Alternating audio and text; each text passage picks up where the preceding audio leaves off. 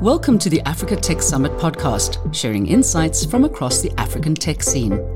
Today's episode is part of our Africa Climate Tech Summit series, which is kindly supported by Mercy Corps Ventures and Peercarbon in partnership with the SixthD. Stay tuned for great insights and a discount code to join us at the Africa Climate Tech Summit in Nairobi. My name is Boko Nyundo, founder of the SixthD. And today's episode, we're exploring climate funding in Africa with Hetal Patel and Toffene Kama at Mercy Ventures. Well, Toffene, Hetal, welcome. Thanks, Boko. Thanks, Thanks for having Boko. me. Pleasure to be here. Great stuff. Well, good to see you both. And um, uh, I, I, th- I, think, uh, firstly, for our listener, would it be possible to ask one of you, and uh, you, you know, either of you uh, take up the mantle first, to introduce yourselves and give us a little bit of context for Mercy Corps Ventures and a little bit of context for your your role at the company, and perhaps just a brief uh, insight into your professional backgrounds. Who, who'd like to go first with with that? Sure, I'll go.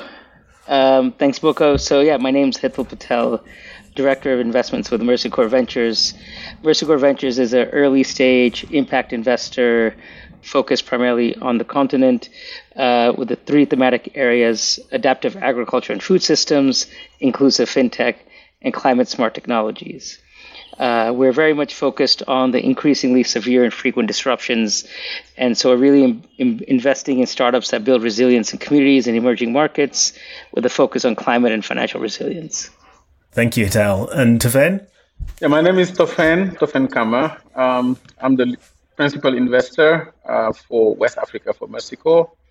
My background is more global executive in various areas, uh, especially telecom, um, transportation uh, payments. And I also am uh, um, twice a founder before moving to become a, an investor for Mercy Corps. Oh, fantastic. Yeah. My background is slightly different than Toffene's. Not necessarily a founder, but I have been an operator of several social enterprises in the global south. Uh, and then before that, a management consultant uh, in finance in New York. Um, and then, yeah, now uh, combining all of that to be working in impact investing. Fantastic. Well, thank you. That, that, that's uh, we're talking to two seasoned practitioners, so looking forward to this conversation. To start with, set the scene for, for Africa and and how, from a climate tech perspective, it's expected to bear the brunt of the challenges that global climate change is is set to present, or is arguably already presenting. Yeah, um, yeah. I think uh, as I as I kind of alluded to it earlier um, we we are definitely focused on the challenges on the continent um, and how the climate risks are magnifying what was already challenges for especially the bottom three four quintile the ones who have maybe are the most vulnerable the least resources in terms of services and products. Um, and so that means the least ability to to adapt to shocks.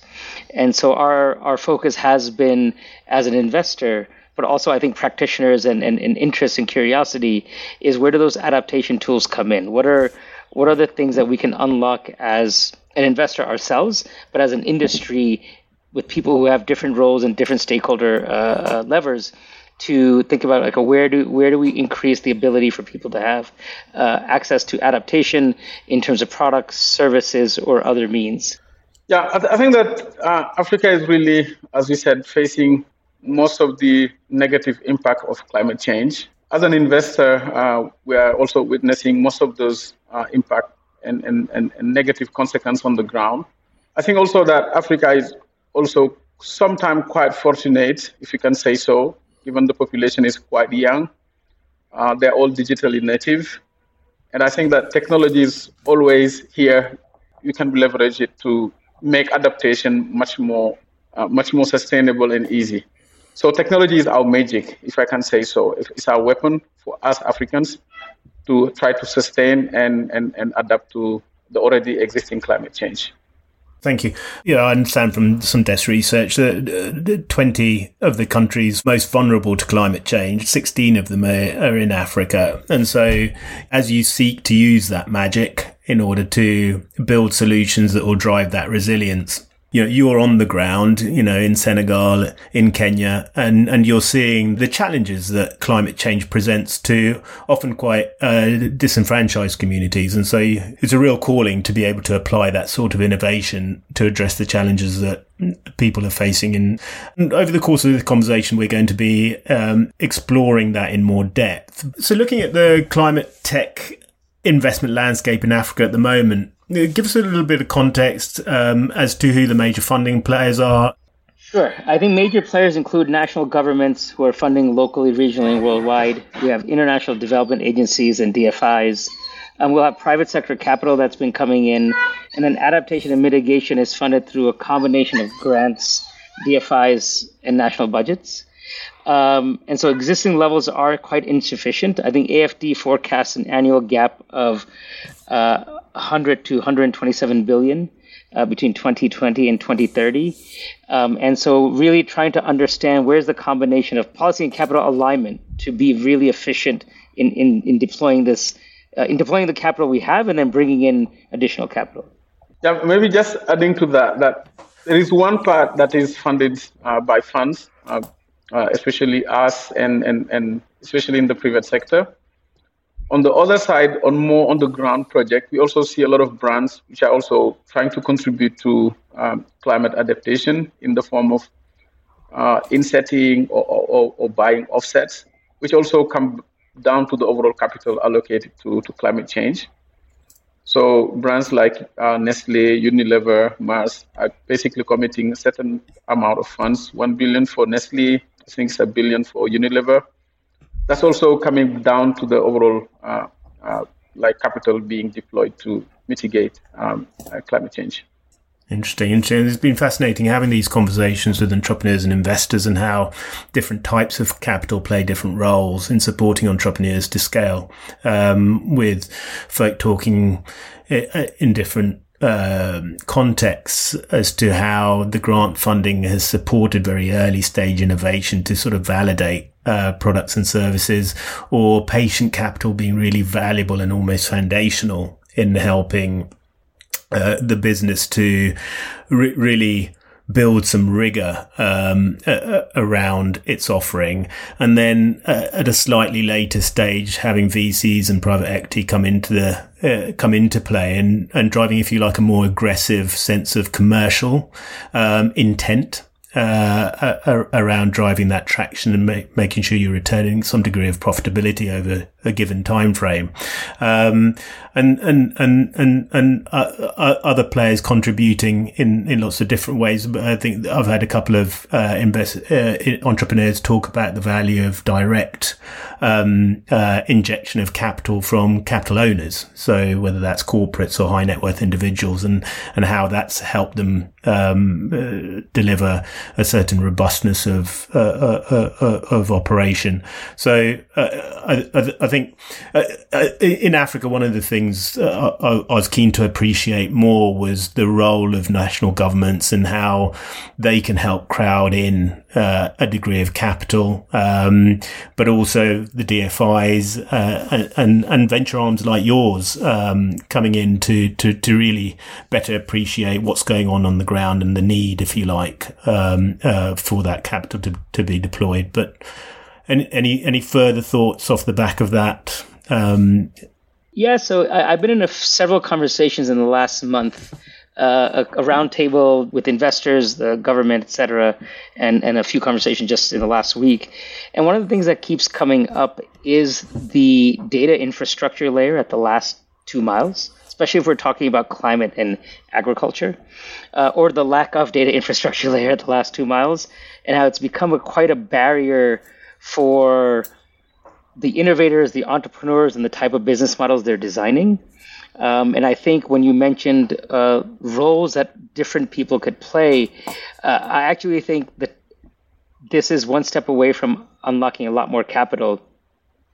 Is really can governments or other partners that are larger foundations take on an enabling role in, in trying to find a way that data that's sitting in different silos plus the gaps are starting to be filled potentially using the resources at the last two miles the youth um, really you know energizing them about climate that they're they're actually contributing to creating mapping and other other resources that start plugging that data infrastructure layer. Now, of course, we'll have to then have conversations around privacy, uh, usage, sharing, uh, uh, people protecting each other's IP. But I think it's a conversation that needs to start having to happen. Um, it, you know, is in parallel with if you're going to have a farmer registry, if you're going to have national ID. But one of these three things, I think, moving quicker will unlock a lot more capital because then we'll start seeing models being able to have a lot more traction and scale much quicker. Which is then the second piece is which okay, how do VCs, PEs, and and other MFIs or SME investors start crowding in their capital and really deploying much quicker? Interesting, interesting and it, and it really is an ecosystem conversation because um, th- there's in, in, a sense a little bit of uh, benefit for everyone, um, but it, it, it, needs all of the players to get round the table. Uh, literally, sorry, Toffene, you were you going to add something there? Yeah, I think that governments play really a significant role in that, like funding or at least setting up uh, the policy for um, that initial infrastructure that we need. Um, things like cold chains. Uh, some governments are really taking a lead on that. Um, here in Senegal, we have a, we have a fund dedicated to tech called LADER, um, which is operating almost like as a sovereign fund. Um, this, in the same week, we are seeing also uh, other two or three countries trying to set up uh, similar funds uh, that are going to be dedicated to entrepreneurship, infrastructure, uh, well, soft infrastructure, I think that yeah, this is really, uh, as Hetal said, uh, one step away from unlocking more investment because as data infrastructure and some of those policies are in place, um, it makes the environment just much more welcoming for, for, for funds, and obviously it will generate more startup tackling these climate issues in terms of unlocking that capital and looking at that last mile and interventions that can help support the system to cover the funding gap that that, that Hetal mentioned earlier, if we go and look at sector specific plays, um, it, it, where, where do you, as Mercy Corps Ventures, see se- sector specific opportunity? I appreciate in your thesis you've got a particular focus on, it seems to me, you know, food, uh, fintech, and, and climate. But give us a sense of, um, if you like, where you're seeing real opportunity, perhaps very locally in Kenya for Hetal and very locally in Senegal uh, from a sector perspective. The, the way the way we really see climate here, if I really take more like a ground like a ground, um, looking from my radar, th- there is a different conversation when it comes to climate when you ask entrepreneurs. And remember, entrepreneurship is essentially what people obsess about. If you go to Nigeria, Nigerians are building startup based on what they what really seems to be like an urgent issue to them, which might be slightly different from Kenya or Senegal or so on.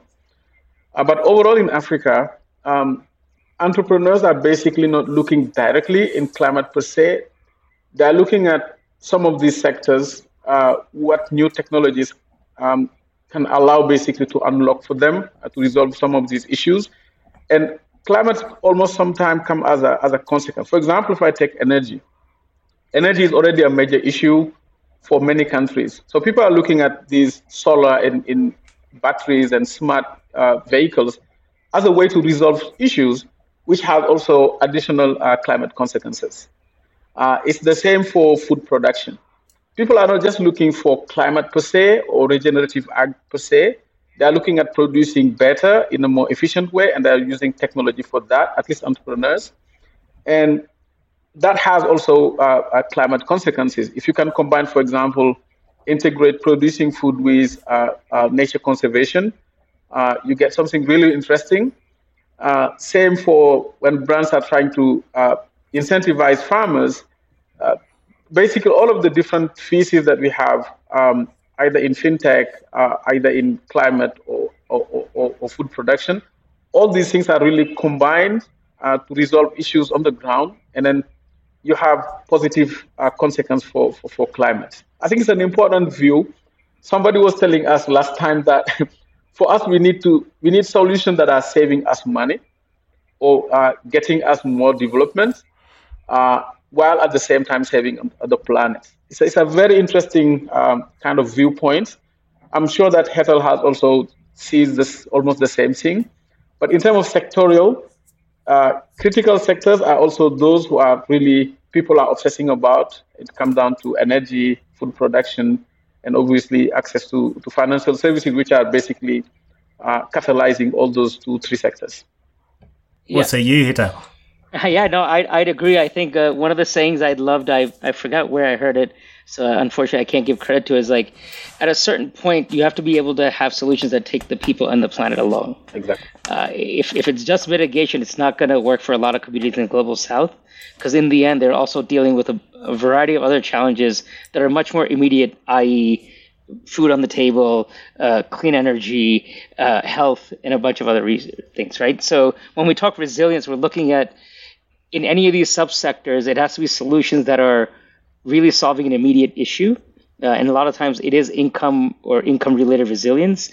And it's, you know, the entrepreneurs, the innovators are now thinking about, okay, how can I solve this uh, with a climate lens? Because then my solution, my business model is a lot more sustainable. It's, it's going to be able to survive the climate shocks and it's going to incorporate what may be risks in the future.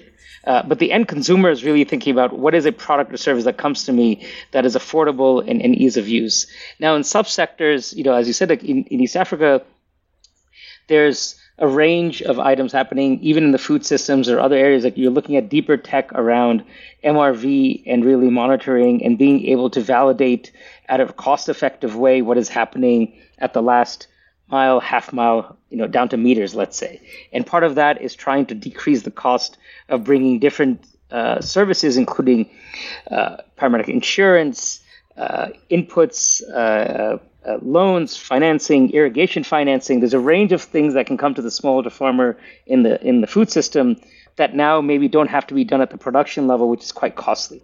So I think we're looking at we're seeing at the subsector level, we're looking at you know deep tech and precision agriculture, soil, um, smart irrigation that's sensorless, um, and then at, at more of a let's say uh, middle food systems level, we're seeing uh, circular economy items uh, being able to say and, and looking at business models that are going to take all all produce, not just grade A. So the rescue produce, um, being able to then really find a way that that's productive, um, which then goes to you know lower water usage, higher incomes. So people are incorporating these solutions that are a climate angle into their business model or their early stage model, uh, but they're definitely focused on what will be something that people need and are willing to pay for in a sense.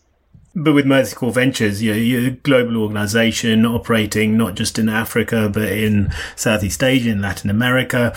But you also, you're also bringing capital from lots of different parts of the world for deployment, in this case, into Africa. And so you're also having to be conscious about an international audience that might be becoming a lot more conscious about the environment and making buying decisions based on the brand's reputation. You know, you mentioned Unilever, you mentioned Nestle, actually picking uh, goods off the shelf based on their credibility as far as the care for the environment is concerned.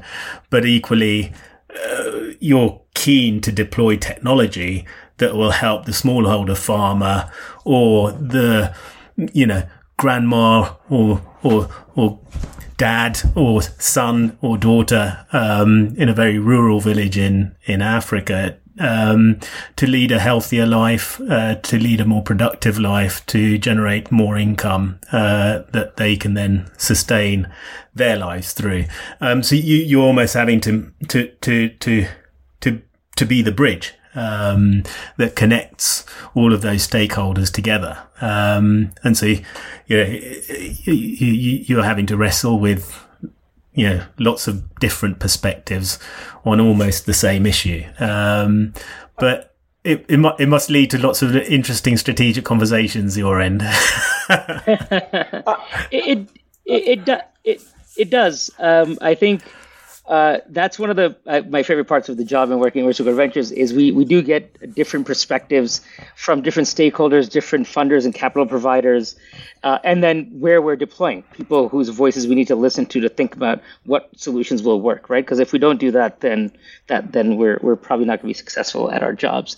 Um, but I think you know we do find a lot of alignment um, and, I, and, I think Toffene will pick up maybe on some of the insetting items, is we do find a lot of alignment because there are brands and regulations, especially the EU regulatory frameworks, that are moving towards the same type of solutions we were just talking about, about you know two minutes ago, in terms of people looking for things that work for for that consumer and their community and the climate. Um, and then, you know, I think another example is like I'm looking at a pipeline company now that's really looking at uh, inputs to CF, uh, CPG companies, uh, uh, but it's really actually inputs that are coming from forest and agroforestry, uh, and then they're looking for cleaner supply chains. And so that fits where you can get a higher premium for the community, uh, and you'll have now a cleaner cleaner supply chain and, and in many ways an insetting calculator. And so there are overlaps and, and, and where we find a good amount of Venn diagram, and that's where we really look at fits our fund. So I think it, it is interesting strategic conversations when we're thinking about our thesis or pipeline prioritization, uh, and, and, and, you know, um, but I think we also uh, are, are lucky enough that we do find a lot of overlap and great entrepreneurs and innovators who are trying to build in these areas. So it makes it easier to make sure that we have a strong pipeline to, to really deploy that capital and do the work. Interesting, interesting. Those conversations happen within your processes at Mercy Corps Ventures. And my next question is really to just unlock um, uh, insight from you on behalf of the listener uh, uh, as to how you actually work at Mercy Corps Ventures. And so really looking at your um, platform capabilities, looking at your, the pre-investment support and post-investment support you might provide an, an, an, entrepreneur. Give us a sense of the process. For example, if Boko were an entrepreneur operating in, you know, I'm from Kisumu in Western Kenya, uh, near the Ugandan border. I've invented a new, new, new piece of kit, which is going to change the world. And I present my new piece of kit and the business case behind it to you. Um, how do you support me, not just with capital, but with technical assistance to allow my new kit to scale and uh, make me rich? I'll, I'll kick it off. I'm going to let Toffene also bring Toffene in because there's a lot of. First, I think the, what we're really uh, grateful for, I think, is that we have a, a variety of different skill sets on the team and interest areas. And as Toffene alluded earlier, he's a two-time founder, really product focused, really great skill set. So we can bring different angles to Boko as we're even going through our pipeline conversations and as we're doing DD. And as we're, you know, we that initial introduction, we're quite uh, open and direct about if it fits our mandate because the last thing you want to do is is uh, be inefficient with your time because it's already hard to be early stage founder um, and then we're really looking at if it fits our mandate what are we looking at in terms of does it fit the consumer that we want to support in terms of impact, and will it have commercial scale viability? Um, and that's the, our really DD process. Inside the conversation on the team, we have different angles, and yes, we do have the ability to do pre-investment support through our, you know, post-investment, or I'll say our Mercy Corps platform, which is really a wrap around the capital. So it's a way to really support the entrepreneur before or after the investments we have some standard programs or products that that platform will do, whether it's finance systems. Consumer insights is really my, my favorite. We really can help Boko get into figuring out, okay, what are the real insights, consumer behavior around uh, the product you're building and that, that end client. Um, but and I'm going to hand off to Toffene to take, talk a little bit about our other vehicle, the pilots, also has a big lift and can really engage from a product and other testing real world use cases area. Yeah, I think that building a company is already difficult. As you said, Boko would really, um, especially at an early stage, there is so much um, going on, um, so much moving parts.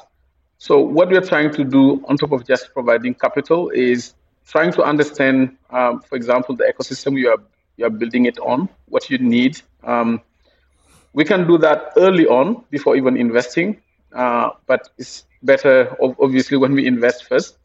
In certain cases, as Hetal said, uh, you might be actually building something that is really, really true new tech, too much edgy for us to invest. And then we have a vehicle for that, which is that pilot and labs, where we can provide a, a grant to test the technology. Um, it's really technology driven. And then after that, uh, when it comes to scaling it and, and proving it later, we can now uh, bring our investments. Um, and we can do that with combining it with other uh, platform, other technologies that you might need. So it's, it's also an interesting angle of this investment that is sometimes people tend to, to miss. It's not just about investment, it's also about seeing what new technology can can unlock. Sometimes an industry can get stuck just because there is a missing piece. And these kind of vehicle allow basically an industry to move much, much um, uh, forward. Um, yeah, I, I, I, think that there is also an interesting piece uh, for me as a former entrepreneur when I, when I joined. I realized, for example, Mercy Corps being very much uh, on both Africa and also uh, in, in, in, Latin America. As an African, I feel like we look way, way too much into Europe, uh, onto US, sometime a little bit in Asia. We do not really have that connection with Latin America. But as an entrepreneur, I feel like we, we have so much similarities. We struggle, we have the same struggles, uh, geopolitical struggles, lack of infrastructure, and so on. So sometimes uh, when we see a model coming in Africa, we can also sometimes see similar models that have been deployed uh, in, especially in Latin America, with maybe two or three years of um, feedback. So it's, it's an interesting positioning, I think, that we have being on both sides and to be able to see what could be a challenge, what could be feedback early on to give to entrepreneurs. It's a super important piece when you're like discussing and, and interacting with entrepreneurs. I just add one thing. I think our, our our approach is that in a lot of these markets and a lot of the challenges that we're taking on or our entrepreneurs are taking on, capital may not just be enough. Exactly. Um, and so it's our job to find out what else is needed and go find that and, and make it readily available in an efficient way. Uh, uh, not to be prescriptive, but let the entrepreneur lead on what they need. Be a good thought partner. Um, and so it's going to be either platform, it could be a really deep product expert, uh, it could be partners like IDEO CoLab or others. And so it really is finding out whatever reason. And, and you know, moving forward, it's blended capital. How do we find debt if you're an early climate tech investor, how do we find grant so you can actually get your MVP off the ground without taking so much dilution? So it's a combination of resources that are really needed if we're really you know trying to tackle some of these toughest pressing problems. Join us at the Africa Climate Tech and Investment Summit in February, part of Africa Tech Summit Nairobi, where African tech connects. Please visit africatechsummit.com forward slash Nairobi for more details and use discount code GREEN, that's G R E E N, and receive a discount off delegate passes. Interesting, interesting. And if we can dig a deep, bit deeper there around KPIs, so Boko's got this new uh, innovation he's come to you for support, uh, even pre or post you giving me capital. You've provided some technical insight and support through your consumer insights provision or insight that you've gleaned from Latin America. And you've really sort of put wind in my sails. Uh, and, and, and, I'm feeling excited about the, uh, the potential here. Um, at this stage, are you expecting me to have very specific KPIs around my business model that relate to climate?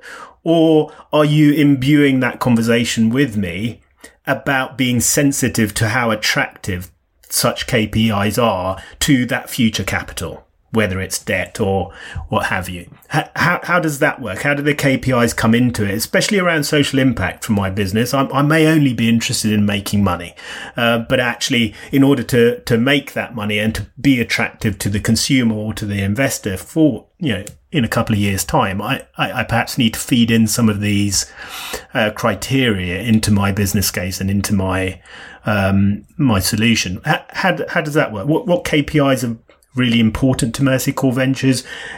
And how do you imbue, if you like, the entrepreneur and the company that you're su- supporting with consciousness of them? Um, I'll start. I think one thing is we, we rarely have, an, have a case where we, we don't have alignment um, because we're looking at business models really that are at the Venn diagram of impact and scalability, which means commercial viability. Um, and that's you know one of the first kind of screens that probably everyone on investment team does as they're looking at a deck or otherwise. So we're feeling that, and then you talk to the entrepreneur, and maybe you feel, fine, Boko wants to make money, but the model that Boko has to make money is also to have great impact. So we're aligned, let's say. Um, and then uh, your question, I'd say the answer is more the latter, which is we're going to really be iterative and work with you. We recognize that early stage businesses may have several product pivots, even. So to put KPIs quite early would be uh, inefficient for everyone. you know, for us to track, for you to work on or report on. And so it's a matter of really defining what that outcome target is, um, and then tracking the differences. And then our platform team is amazing. They have, you know, the ability to have really kind of lean ability to help you track that, uh, get the messaging around that. Uh, which will help not only with the customer insights and understanding your marketing to sell the product, but also, yes, later funders and, and, and really preparing for that next fundraising round. Interesting. Interesting. Yeah, maybe just doubling down on that. Um, I think that is we rarely start from like KPIs. Like we don't come with, oh, you need to reach this level for us to make an investment. Uh, even though uh, as a young entrepreneur, I thought it was the case. In reality, KPIs uh, are like more like an outcome of something being already successful. Uh, though we have um, strong criteria about impact. If there is no impact, even if you you would probably make more money, um, we would probably not even uh, like go deeper or look at the case. Um, in, in certain cases, um, it is really, really difficult uh, to, to, to, to, to advise startups at an early stage because things are really, really, everything is moving. And then the, the startup would, can start from one angle and move to the, to the, to the second one. I used to say that starting a company is almost like you have 100 paths you see the destination from where you are, but maybe only a few of those will get to the destination. And maybe 99 of the path have like dead, deadly traps. So it's very difficult um, uh, as an entrepreneur sometimes to see some of those deadly traps, even though they are maybe very tempting. So part of our role when we are screening is to identify or try to have a radar view and try to identify as a thought partner what direction could be the best uh, and then we try to to to, to basically advise on that on, on top of just uh, investing. So, so uh, as you see, it's not really us coming as what you need to do.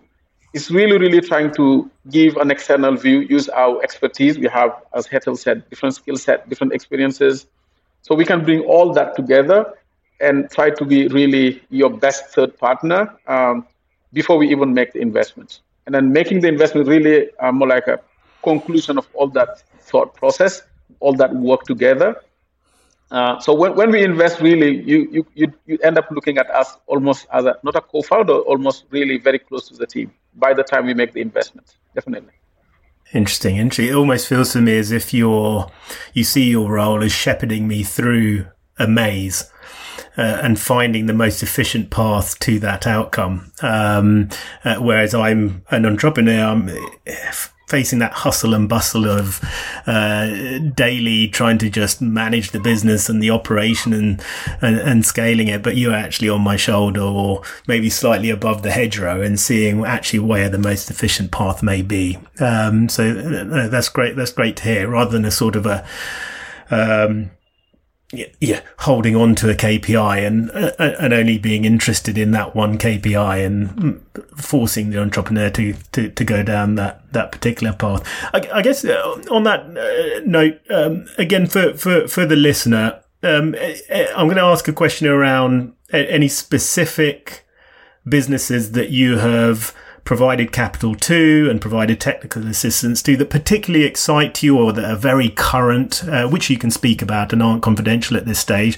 Any any uh, companies that have incorporated technology for climate smart solutions in any of the fields you operate in, you know, whether it's agriculture and food or in relation to energy or, or what have you, um, uh, that particularly excite you in Senegal, in Kenya, or beyond, um, that you'd like to perhaps reference and mention mention uh, the utility they provide their their end user? Yeah, I, I can start with a few. Uh, obviously, all the uh, investment that we've done uh, recently in this in this area are super exciting. Um, uh, running a business is still difficult though, but uh, there is always a reason why you make an investment. Um, you always see something that maybe people from that have no internal view of the business wouldn't see or you have like a certain vision with uh, with the founder that how things should uh, could, could could basically turn. We have a few cases. I have a few cases in mind. Uh, one is on the energy sector, uh, which I. I'm, a, I'm an electric engineer by, by training, so when it comes to energy, I, I get super excited. Um, uh, w- when we started looking at the case, uh, the interesting piece we did was try to see the parallel between energy and and connectivity, mobility. So I started my career as in, in the telecom sector. So I, have seen the whole uh, mobility, uh, well, mobile networks coming together in Africa. And I just felt like energy is probably um, moving the same direction. We say wireless. So if you look at all these smart batteries, electric vehicles, if you look at it really deeply, you can look at it as uh, energy being put in packets and being moved around, just like mobile networks back then. Everyone felt like internet would be like by cable, and the mobile network came, and now you have access to internet anytime, anywhere. Essentially, we felt like that same move is coming to energy. So when you put a battery on on place on a bike or on a business, actually you've captured energy that you're putting there, and then it can be available in rural areas, in sub-peri-urban areas. It can be available on nomadic, on the move, pretty much the same move. So we invested in a company that does uh, that has the same view. Uh, obviously, without getting too too much into the details, but we feel like that is really really an interesting uh, element, and you see how it has shaped Africa, having mobile connectivity all over the place. It's really and having using deep and new technology uh, to make that happen. I feel like it's really uh, an interesting case. The second case is I'm not going to name. I could name so companies, but I'm just indicating what felt like exciting to me is companies that are doing precision agriculture, whether in uh, land agriculture or in aquaculture. I feel like there is really this is really an interesting place where both production and climate are intertwined. So I think that initial players in AgTech were just providing technology recommendation aggregation. And the latest piece we are seeing is that um, to make climate more efficient, especially things like uh, agroforestry, um, you have today, it's a, it's a better positioning to start from productivity. As I said, we are trying to see things that are, have a productive outcome plus uh, a, a, climate outcome.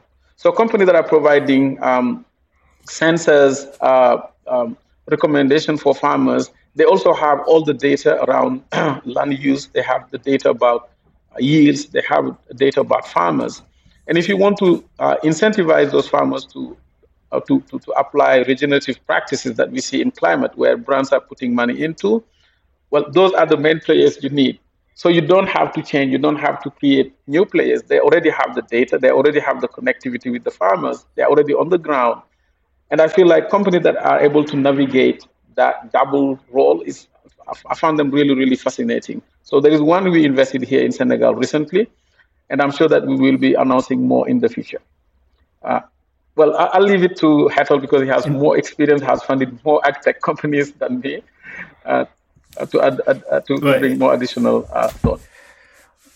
I'm particularly interested in the latter uh, around uh, um, the precision agri- agriculture. I'm I'm currently rewilding se- several hectares um, of land in rural Western Kenya, so uh, I'm busy buying trees and seedlings and uh, getting on with the business of um, uh, creating a forest. So uh, interesting. But Hetal, any any, any particular um, examples of businesses that you back that you'd like to mention?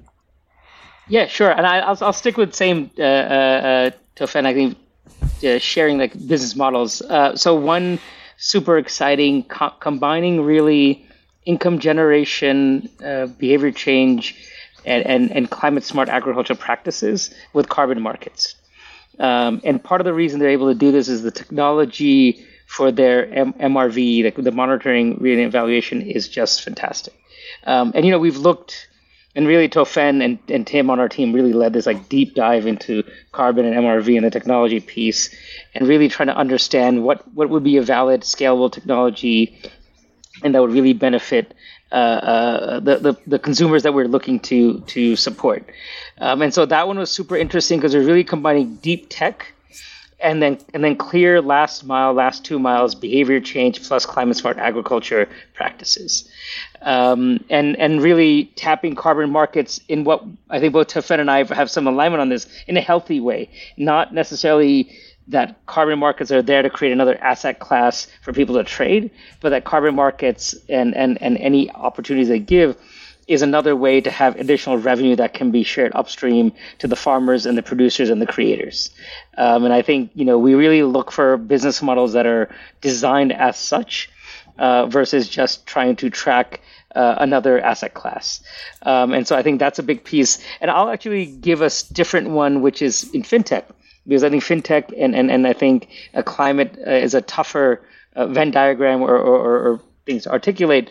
But there's one I'm really interested in that we've done recently is really trying to map the data ecosystem around SMEs. Uh, you know, we have 40 million plus SMEs in sub-Saharan Africa alone.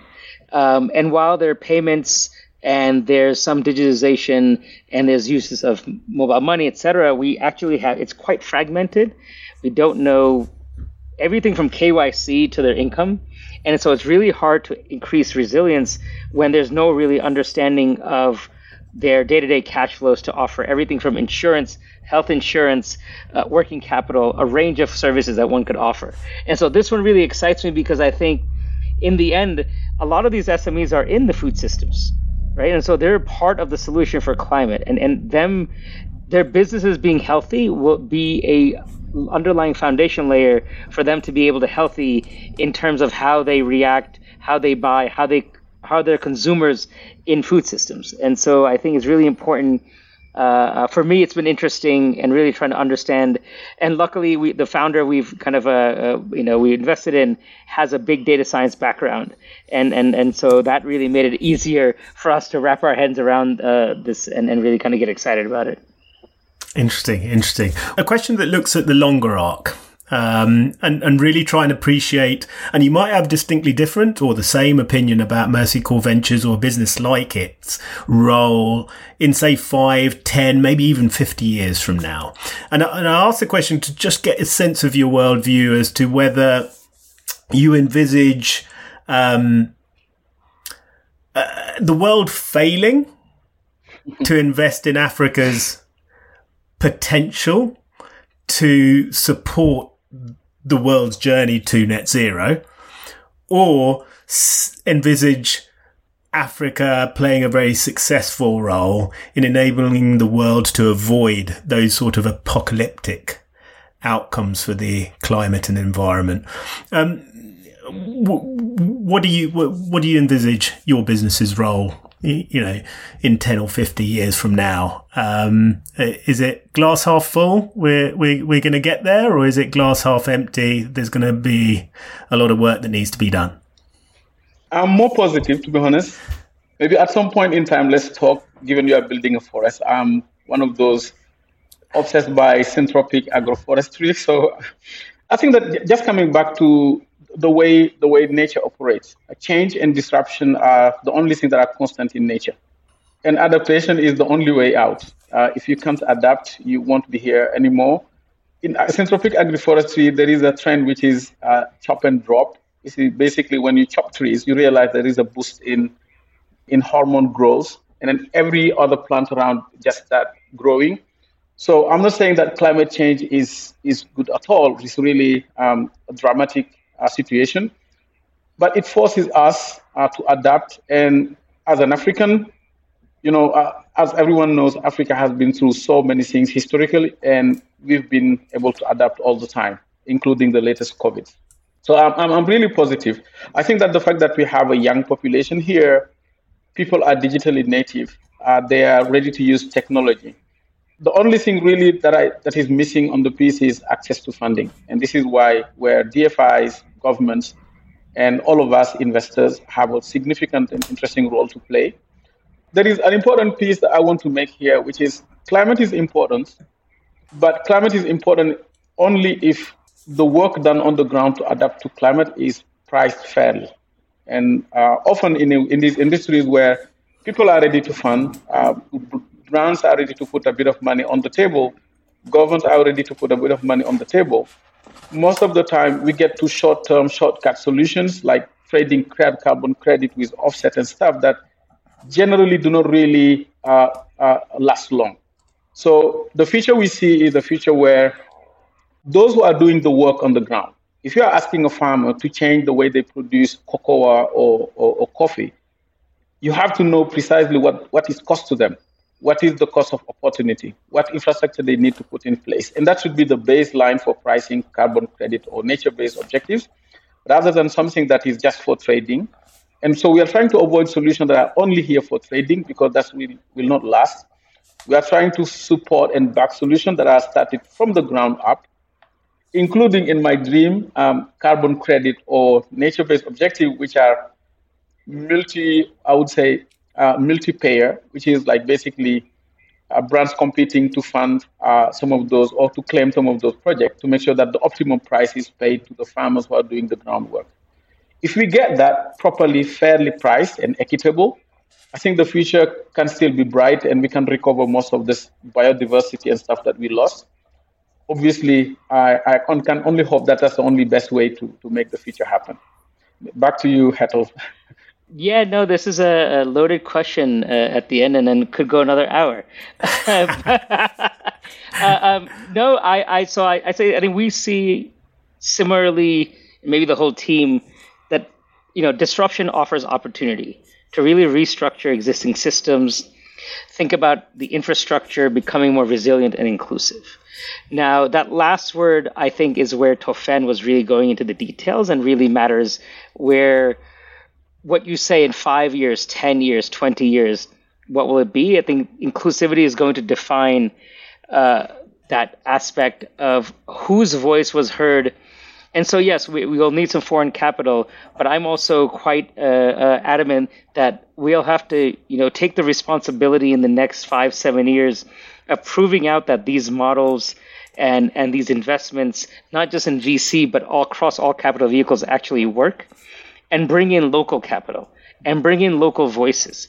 And that shifts the power dynamic and goes to what Toffene's talking about. Then there is voices on how the communities, how the systems, how the biodiversity, the food systems are going to be built versus driven by where some of the money may be coming from. So I think that will be, I'm positive also, but I think to me, that's the most inflection point that I'm tracking. And will the trend remain positive or will, unfortunately, there be more risk? So I think for me, disruption is a major opportunity. Um, and then these threats really that are posed, we have to make sure that the households, the businesses, the markets, the people are the ones that are a center of the solutions. That's fascinating. Both of those answers are, are, are, super useful and insightful. So conscious that we haven't got any more time to continue this. You're right, Hetal. We could have talked for another hour. Uh, let me just say thank you very much for taking your time to participate in this research and the, the podcasts and videos that will surface from it in the run up to the Africa Tech Summit in Nairobi on the 14th and 15th of February and looking forward to launching the climate tech and sustainability sustainability report that will surface off the back of these conversations that I've been having with entrepreneurs and investors uh, and uh, peers of yours. So um, thank you very much for taking the time to join me and uh, enjoy the rest of your day and week. Thanks so much, Boko. It's a fantastic conversation. Thank you, Boko. Join us at the Africa Climate Tech and Investment Summit in February, part of Africa Tech Summit Nairobi, where African tech connects. Please visit africatechsummit.com forward slash Nairobi for more details and use discount code GREEN, that's G R E E N, and receive a discount off delegate passes. To hear our latest episodes, please subscribe to our channel on your favorite podcast app. You can also visit africatechsummit.com for our upcoming events and news.